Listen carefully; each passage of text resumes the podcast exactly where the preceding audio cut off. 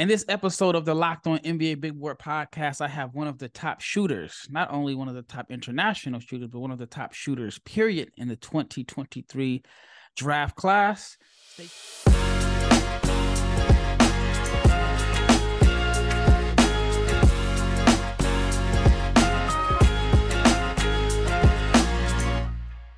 Shout out to each and every person that has made the Locked On NBA Big Board podcast your first listen of the day. And today's episode is brought to you by Bet Online because Bet Online has you covered this season with more props, odds, and lines than ever before. Bet Online is where the game starts. Happy Monday to each and every person out there listening. Hope you had a good weekend. Hope you had a good Halloween weekend, even though Halloween is today. I had a pretty decent weekend. I am your host, Rafael Barlow, the director of scouting for NBA Big Board and the founder of NBADraftJunkies.com.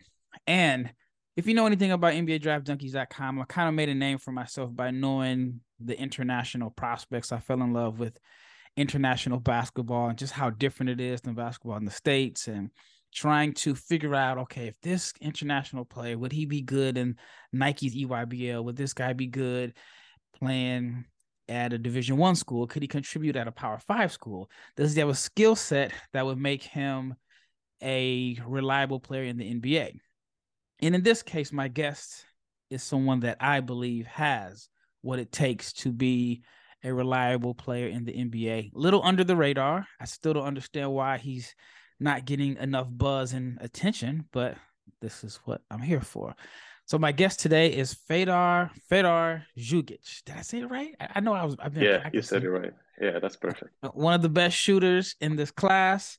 Thank you so much, man, for coming on. How how is everything going for you this season so far? I mean, the season's been pretty good for me personally, for the team.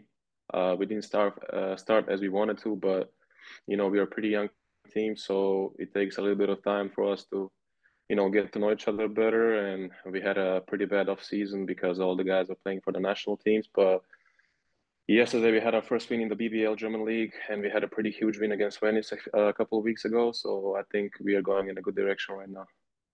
A big win led by two teenagers. How often does that happen?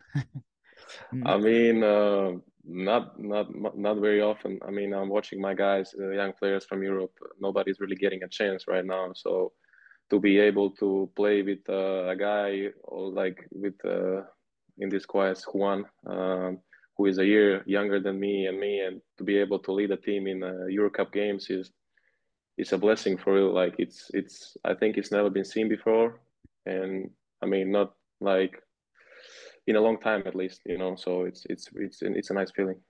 Yeah, so I, I'll get into that in another segment about young guys not necessarily getting the opportunity. But I wanted to give the audience um, an update, at least some information about you that I have, and tell me if you agree or disagree. These are my notes that I have.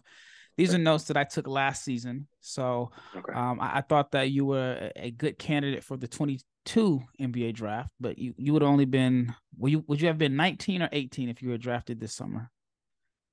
Uh, I was supposed to be among yeah that among twenties I, I guess, but then at the end of the season I had a lot of um, first I had ankle injury, then I had corona two times, so oh. I kind of went back a little bit. So my my goal was always like the first round. If I can get the first round, fight for the first round. But then after not playing consistently last two months of the season, I was really happy with being like among 33, 35, 37, you know, so I wasn't really happy with that.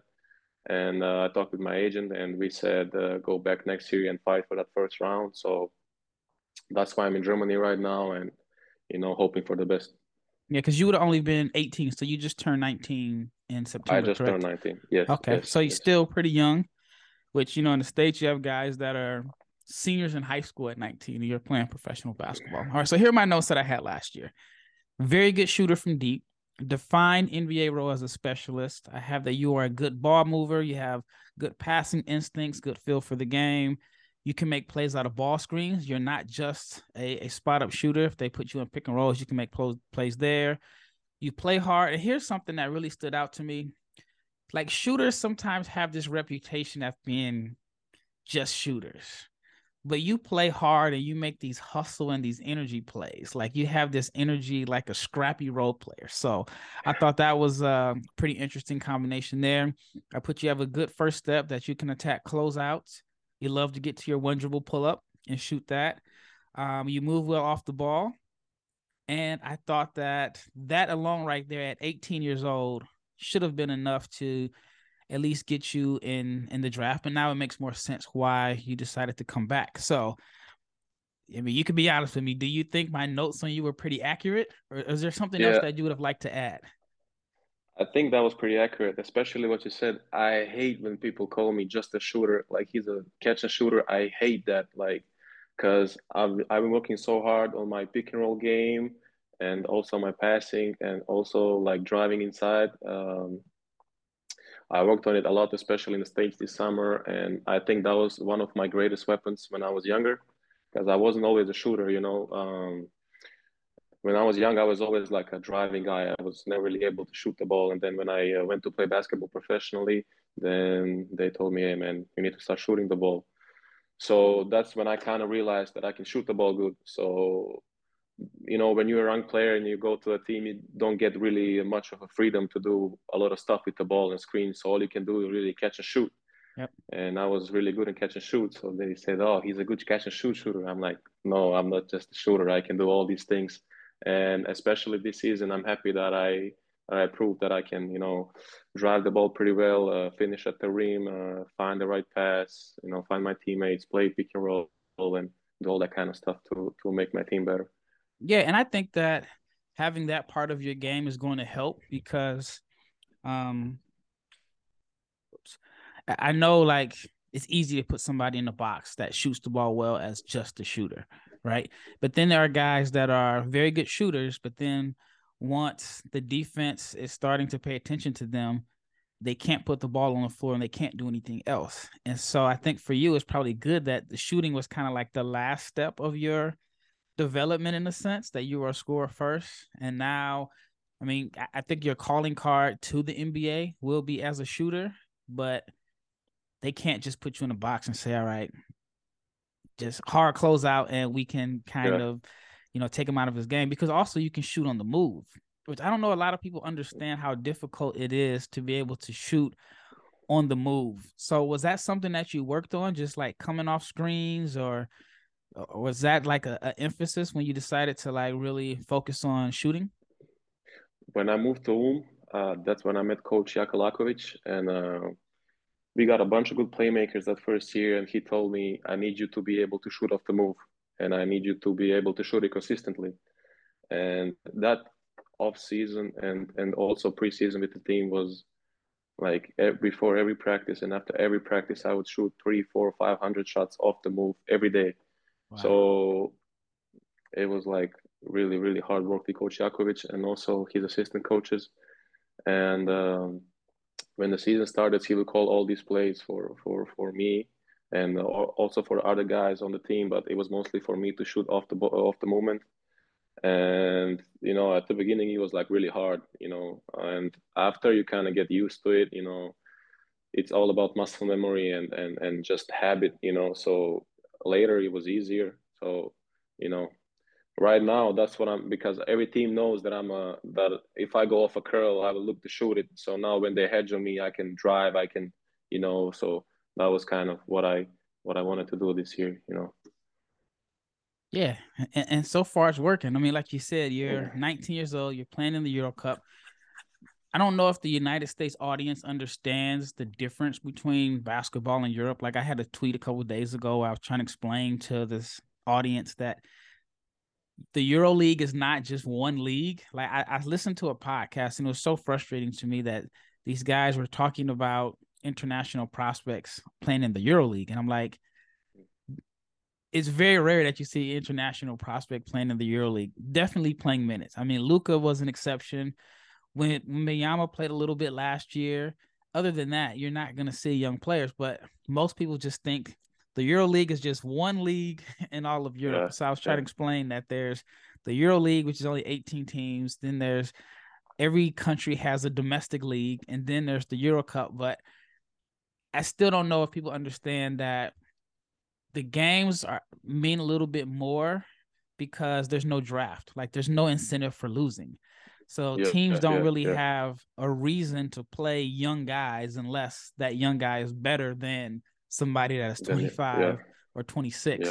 I think we're just so used to we have in the states we have high school basketball, then we have college basketball, and then after that it's the NBA. And in the NBA, if your team is bad, you'll play young guys because not only do you want to develop them, but if they're bad too, then you can get a draft pick that helps yeah. you get. So I think a lot of people have a hard time understanding that the basketball is totally different, and seeing young guys play major minutes on a team that is looking to compete is is rare. All right, when we return, I'll ask Fedor a little bit about his background about playing for the national team, and maybe just a little bit about growing up in Europe and their basketball development. But first, I want to talk to you about BetOnline. BetOnline.net is your number one source for betting football and the start of the new basketball season. Find all of the latest player developments, team matchups, news, podcasts, and in depth analysis on every game. And as always, BetOnline remains your continued source for all of your sports wagering information with live betting and up to the minute scores for every sport out there. It is the fastest and the easiest way to check in on all of your favorite games and events, including Major League Baseball, MMA, boxing, and golf. Head to the website today and use your mobile device to learn more. Bet online, it is where the game starts. Once again, shout out to each and every person that has made the Locked On NBA Big Board podcast your first listen of the day. Now, for your second listen, check out Locked On Sports today. From the games that matter the most to the biggest stories in sports, go beyond the scoreboard and behind the scenes with local experts and insights that only Locked On can provide. Locked On Sports today. It is available on this app, YouTube, and wherever you get your podcast. Once again, it's Rafael Barlow with my guest, Fedor Zugic. Zugic, Zugic, Zugic. I'm so glad that he has taken time to sit down and chat with me. All right, so tell me a little bit about your background. So you're from, are you from Montenegro? Yes, yes, I'm from Montenegro. Um, that's where I was born, and my first club was also from Montenegro, Budućnost. I played there for uh, eight years. Uh, that's when I made my professional debut, also in the EuroLeague and like in general my professional debut. Uh, played professionally for two years, and then then I came to Ulm, and yeah, that's my current club. Who's the top basketball player there? Is it um Mirotic? Would, would he be... Yeah, Vooch, Vooch from uh, uh from Chicago. Vucevic. Oh, okay. So I think yeah. So for and and I guess it's kind of like a, a geographic a geography lesson or maybe yeah. even history lesson. So Montenegro is that part of was that part of the um, the breakup of the USSR? Was it one of the countries that split, and that's why like Serbia is a little different? It was it was Yugoslavia at first. Oh, that's right, and, Yugoslavia. Yeah, okay, yeah. yeah. And then after Yugoslavia breakup, Serbia and Montenegro were one country and then from I think 2000 ish, something like that, they broke up into two uh, countries. So now it's Montenegro and then it's Serbia separate. Now is Mirotic? Is he like? Is he from Montenegro? Mirotic is from Montenegro, but I think he he uh, uh, I think his parents are from Serbia, so I don't know how he is gonna, you know, he represents Spain, right? He represented Spain, but it, it, was like a lot of things that went down to him in our national team uh, when he was young. I don't really know the full story, but I think um, there was like a beef between him and the federation, so he left. And then, as a young player, he was playing in Spain, and then Spain offered him a, a spot in the roster, so he said yes. So, I mean, that's that's why he didn't play for for for Montenegro. Yeah, the funny thing is, so it was a few years ago, it's probably like 2018, and Bogdan Bogdanovic is someone that I consider a friend. And so I went to a game and I was talking to Bogdan. So this is when he played for the Kings, and uh, Mirotic played for the Bulls. So I was talking to Bogdan, and then Mirotic came and were and they were having a conversation, but they were speaking, I guess, Serbian. yeah, Serbian, Serbian, yeah. yeah. And so in my at the time, I always thought of my uh Mirotic as Spanish. I thought because you know he came from he, came from Spain before he got to the NBA. Then I he represented Spain, and then that's when I did the research. Like, oh, okay, this is a little bit different, but that's that's a totally different story. All right, so growing up in, in Montenegro, is basketball the the main sport there? Yeah, for sure. I mean, uh, uh, it's a country of 600,000 citizens. So for Small us to be able, yeah, really small country, and for us to be able to play EuroLeague a couple of years ago was a was a huge deal. You know, all the money that we have as a state uh, for sports is invested in basketball. So growing up there as a young player was so hard because all they wanted was results because they invest so much money into these players who need to contribute to winning these uh, domestic leagues, Euro Cups, to be playing uh, Euro leagues, and then and also the the crowd is, is is very tough, and you know the Serbian crowds are are very crazy. Uh, I think you heard about it already. I've been. So I've been. I went to a yeah, Fenerbahce Red Star game. Uh, this was 2017, and it was at the old old arena. yeah. I saw I I saw a cat in the arena, and uh, I've I've I'm I'm not a guy that gets scared of much, but there that game I was kind of scared because I didn't realize that there's a little history between um, Serbian fans and Turkish teams, and so got to the arena like hour before the game, and I mean they're just jumping up and down, they're they're going crazy, and um, it was just a and I, I saw the videos on my phone. So what made me a little bit scared was I saw how intense the rivalry was, and I knew that um Obradovic had you know he's Serbian, and then I knew yeah, um Bogdan and Nikola Kalinic are also Serbian and, and all that. So they were kind of coming home, but then I guess there was some I don't know. It was something extra eh, going on. But it's it's it's also Obradovic is Serbian, but he's uh, he was the coach of Partizan, and that's also a big rivalry between Red Star and Partizan. Partizan, So yeah. they also hate Obradovic. So so Yeah. it's like double the the the intense of the of the game. Right. So I, I knew it was something extra going on. So um the game ended up going down to the wire, right? It came down to the very last possession and Fener missed the game winning shot and the crowd stormed the floor. Now I didn't know if they were storming the floor to celebrate or they were storming the floor to attack the players. So I run out the gym. I run out the gym to like a back door. I catch a cab. I go to the hotel, but I can't understand the news if, if there's anything going on. So I have no idea for at least 30, 40 minutes to maybe an hour. I was trying to figure out are the guys okay? Nobody was answering their phone, but apparently the team was just celebrating. Red Star fans were just celebrating the win. But that was a pretty cool environment to to be a part of. And I, I tell my friends all the time, like, there's nothing like going to a basketball game in Europe, especially Turkey, Serbia, and Greece. And I may be missing another yes. country, but if if it's like a what they call a derby game or a rivalry game, Uh, there's nothing nothing like it. So I really enjoyed that experience. All right, um, you had mentioned earlier that you trained in the states this past summer. Where did you work out at? uh, I work out every uh, every summer. I work out in uh, California, Los Angeles. Okay. Uh, my agency had their headquarters there and their coaches, so I would come there and uh, and work out with uh, draft prospects and you know NBA guys and and G League guys and you know there is a lot of good pickups there and also a lot of good, a lot of uh, strength and conditioning coaches are pretty good and it's mainly working on my body and then also a lot of good coaches um, for uh, skill and basketball and shooting so that's where I improve my shooting the most to be honest in states so Mhm. yeah that's that's where I practice every summer Now, when you play pickup, is, do you feel like there's a big difference between playing American style in a sense than playing in, in Europe? I mean, uh, when I play against American guys, I feel like I'm playing against more skilled guys in, in uh, than in Europe. You know what I mean? Like they're they're one on one ISO and and just like shooting the ball. They're way harder to guard to guard one on one, but it's so much easier for me to play there because if I beat my guy, you know, I can do whatever I want. Or in defense, it's just one on one. I don't have to rotate from the side and help out everybody. You know, it's way different than in Europe. So um, I like to play in transition, you know, take transition shots and run all the time and, and trying to get the, the fast points. Can't really that, do that in Europe all the time. But when we play those pickups, you know, I get those looks every time. So I enjoy the game way more, you know, and, and, and it's way more fun for me, you know, I can say it's way more fun for me to play there.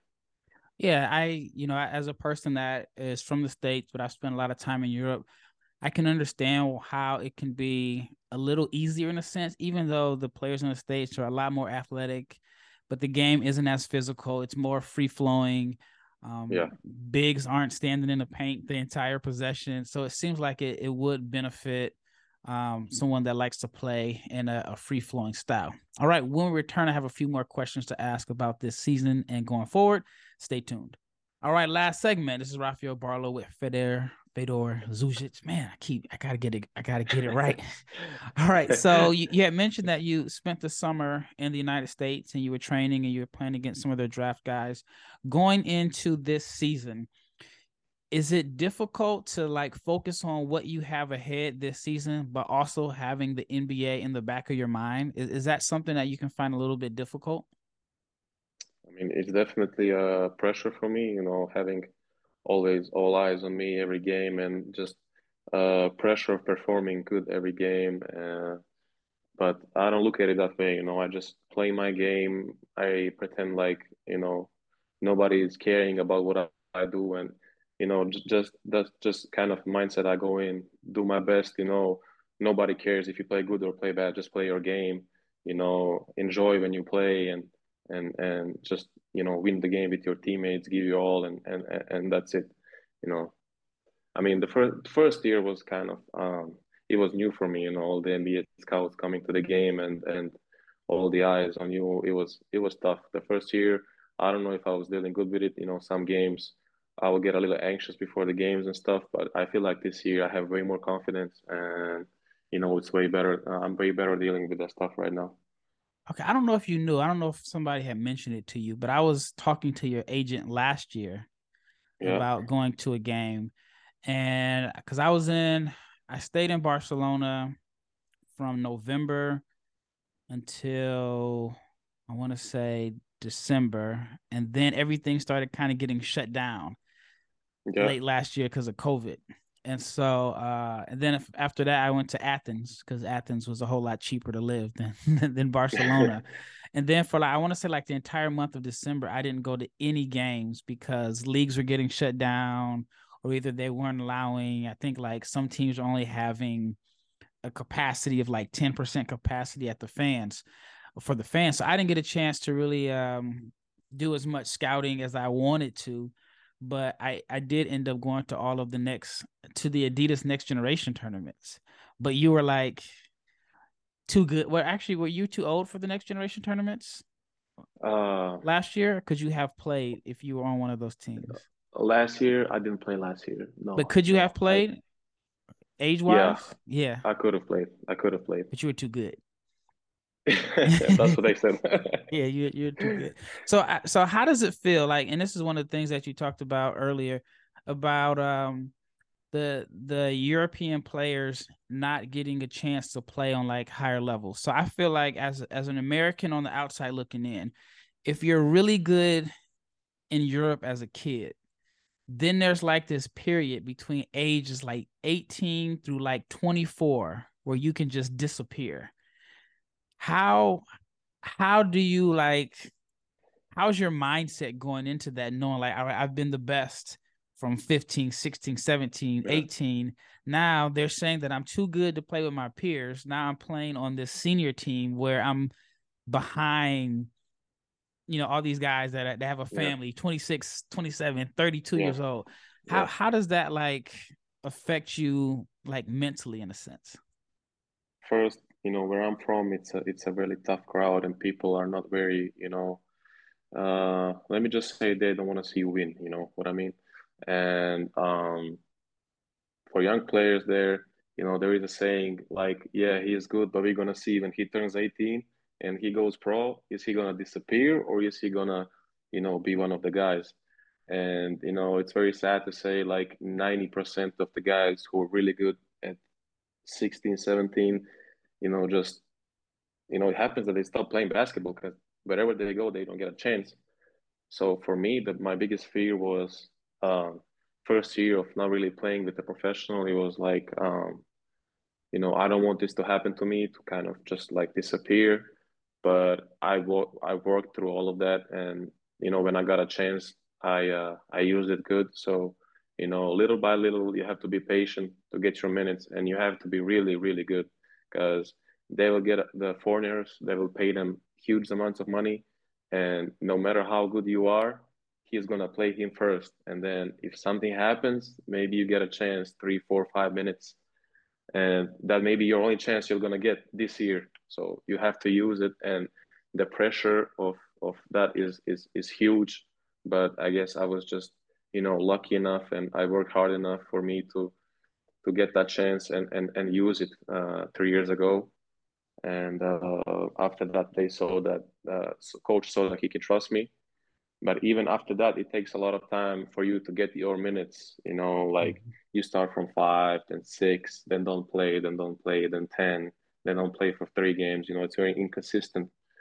But you know, I mean, you just have to stay patient and and and wait for your time even the first year in Ulm, I wasn't really happy with uh, sometimes with what I was getting and what I was doing on the court because it was my first year um, out of home in a new club in a new environment, and uh, I was getting used to the league. And then sometimes I would play bad, and then the coach wouldn't play me as much the next game, and then you have all these doubts in your mind: Am I good enough for this?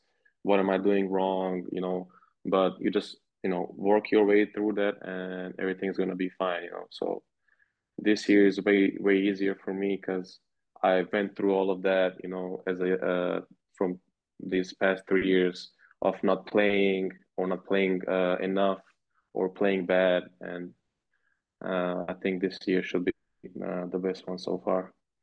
Yeah it's so much different than the states right? So in the states it's like, for example, let's say if you were one of the top, I don't know, top players in your age group, right? And you get drafted to the NBA. You may not be better than this guy that is 27 years old, right? But the yeah. fans are like, we want him. We want Fedor to play. Yeah. Because they don't yeah. want the, the guy that's 27, 28. They're just like, oh, okay, we've seen enough of him. We're losing. we want our young guy. So it's like the you know, potential is huge in the States, right? So teams want the younger guys to play. Teams want the guy that they just drafted. While in Europe, it's yeah. almost like you're young, you're not ready yet.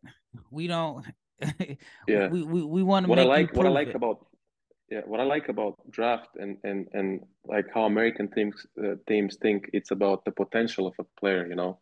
Yeah. Like if we play this guy in two three years, he can be a monster, you know. So we trust the process. You know, it's a process he has to go through.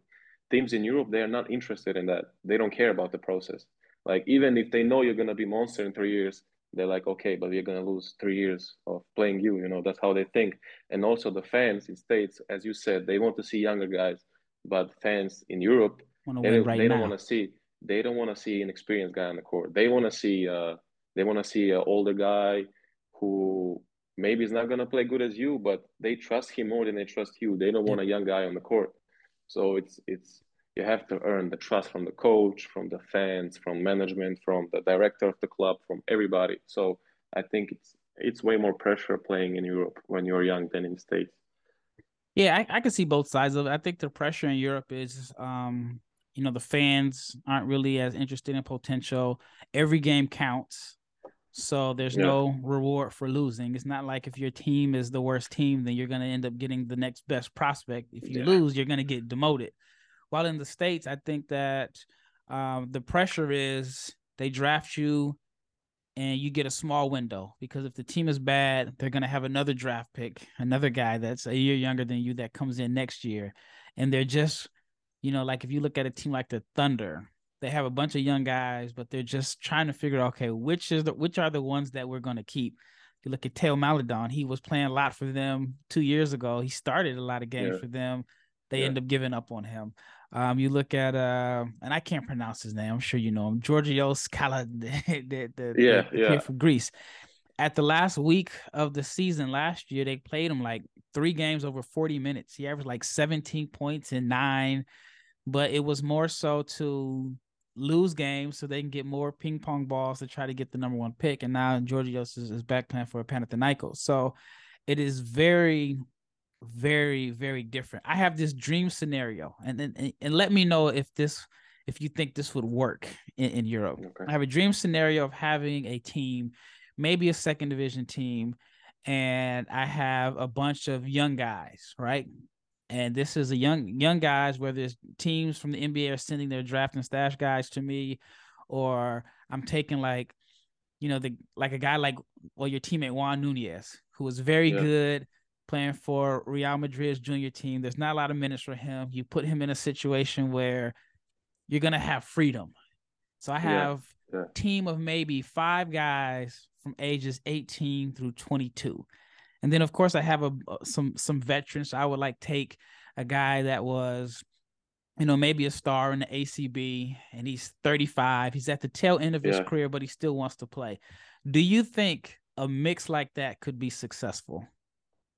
Uh, yeah, I think so. Uh, there was a lot of attempts to make those teams, but like not draft and stack, uh, draft, draft and stash, like young players with um with experienced guys. Uh, I know my club um in Podgorica they made a B team with uh, that intent to play me and play other guys and uh, two three experienced guys, and then just to give us minutes.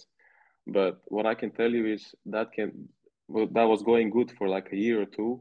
And as soon as they make any progress or win any leagues when they move up, they're going to give up on all young players and just get another try to win. foreigners. They'll try to win immediately. So if you would have tried to uh, build that team, you know, I would just tell you to just, you know, keep the young players always, no matter if you move up or move down. You know, it's it's the whole point. I'm gonna figure out a way to make it happen one of these days. Well, thank you so much for your time. I really appreciate it. This is Fedor Zugic, Zugic, one of Yes. the best shooters, if not the best shooter in the international class, one of the best shooters overall, period. Remember, if this is your first time hearing the name, remember in June, you're going to hear the name. You're going to see the name on your TV screen because I think that he is a, a, a- definite NBA prospect, definitely somebody that's going to get drafted. Only 19 years old, playing professionally and in the Euro Cup. I'm a big fan. That's why I had to have you on, and you know I've, I've done reports on you for the past couple of years, and I've been watching. So I'm excited that um you, you took time out of your your busy schedule to come on. Well, that wraps up this episode. Thank you so much for making Locked On Big Board your first listen of the day, or the Locked On NBA Big Board podcast your first listen of the day. Now, check out the Locked On Sports Today podcast, the biggest stories of the day, plus instant reactions, big game recaps, and the take of the day. It is available on Odyssey app, YouTube, or wherever you get your podcast. Once again, it's Rafael Barlowe with my guests, Fedor Zugic. Ah, man, Zugic. And thank Yeah, you for tuning in. And we are